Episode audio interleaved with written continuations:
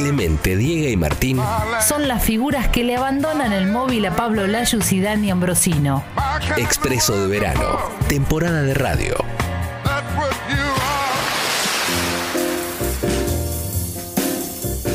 Bueno, algunas cositas para ir eh, repasando. Ayer fue la primera reunión entre inquilinos y propietarios. ¿eh? Esto es en el marco de una mesa de trabajo en la Secretaría de Comercio del Gobierno. ¿no? La encabezó Roberto Feletti a esta reunión. Eh, y el objetivo que tiene esta reunión es que aumente la oferta de viviendas. ¿Por qué pasa esto? Bueno, porque la ley de alquileres no funcionó. Entonces, obviamente, muchos de los alquileres que están eh, en este momento en vigencia o no están declarados, no se hace más en se hace más barrani, digamos, para, para no Sí. para- y, y los precios se, se acuerdan entre eh, propietario e inquilino, pero por otro lado hay un montón de propietarios que no están alquilando sus viviendas. Entonces, ¿qué pasó? Los sectores que estaban representando a los inquilinos lo que proponen es una creación de un impuesto a la vivienda ociosa. ¿Mm? Que suena raro también porque quizá vos tenés un DERPA, que lo heredaste de una tía, de dos ambientes, y si tenés que empezar a pagar un impuesto por eso, suena raro. ¿eh? Si no, lo querés alquilar por X motivo.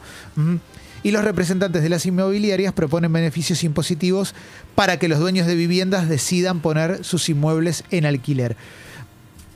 La veo más difícil también, pero bueno, eh, es lo que hay por ahora. Un dato de las vacunas es que Europa va a tirar a fin de mes el doble de vacunas que le donó África en 2022. El doble de vacunas que le dan. Sí. Ufa. 55 millones de vacunas porque se van a vencer.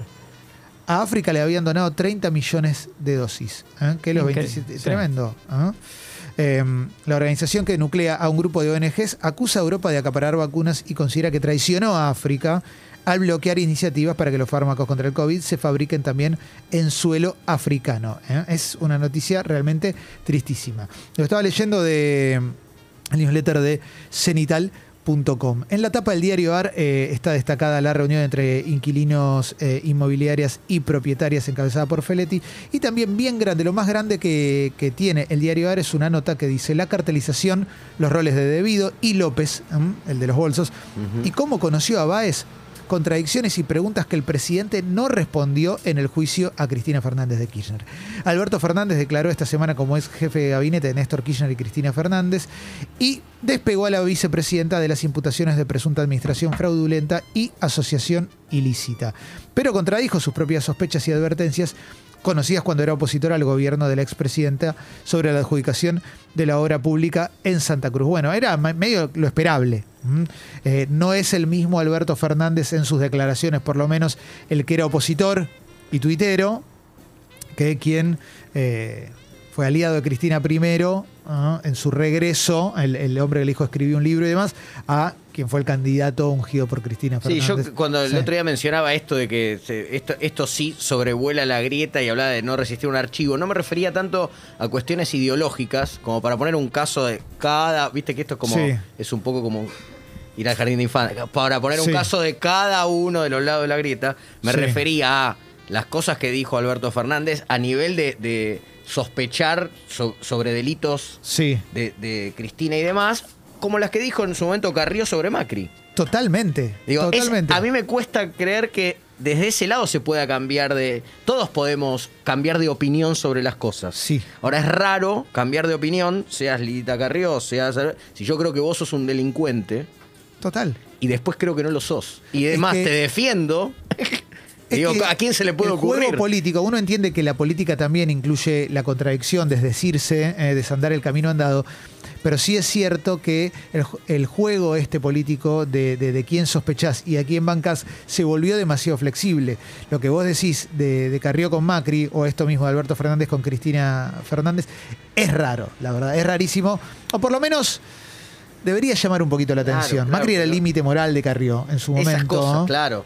Y Alberto Fernández cuando se fue del gobierno boqueó demasiado. Boqueó demasiado, pero uno podría pensar, boqueó porque no sabía que iba a volver, o, o quizás puedes decir, boqueó porque sabe que todo, todo pasa de largo. ¿no? Bueno, eh, Fernán Quiroz explicó quiénes van a recibir las cuartas dosis de la vacuna, eh, a partir de cuándo también eh, se viene desde marzo la cuarta dosis de la vacuna para Primero, obviamente, quienes tengan los, eh, respuesta inmunológica menor, ¿eh? Mm, se- sepamos eso, ¿eh? quienes están recibiendo quimioterapia, tratamientos de hemoterapia, quienes tengan HIV y demás.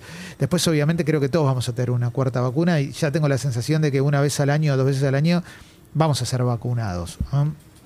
Eh, a ver, esto lo estaba leyendo ya de la tapa de Infobae. ¿eh? Otra eh, noticia de la tapa de Infobae. Tarifas de electricidad, el gobierno confirmó aumentos de entre 17 y 20%. ¿eh?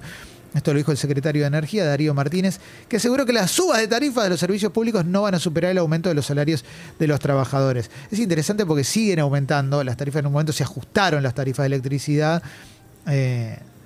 Y se siguió cortando, nunca dejó de cortarse. Ahora hay como una suerte de relato en el último tiempo de parte de quienes fueron gobernantes que con nosotros no se cortaba. Se siguió cortando siempre. Sí, sí, Siempre claro, se eso, cortó. eso sí. Con Lo- todos los gobiernos se Lo cortó. único que no se cortó es que, que se cortara, digamos. Exacto. Claro. Sí, sí, sí, sí. Es, es este eh, una constante. Hoy se, se reúne el gobierno de Cabo para discutir el traspaso de 32 líneas de colectivos.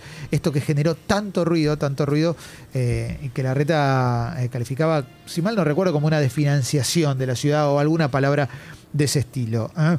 A ver, algunas cositas más que vamos encontrando. Gabriela Cerruti en La Nación dice, apuntó contra quienes viven en residencias y barrios lujosos y se oponen a la quita de subsidios. ¿ah?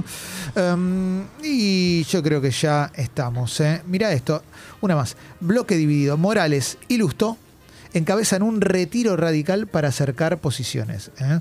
Se van a reunir en Santa Fe, ¿eh? por ahora en diputados van a seguir separados, pero van a empezar a intentar unificar posiciones dentro de un radicalismo que busca hacerse un poco más fuerte ¿eh?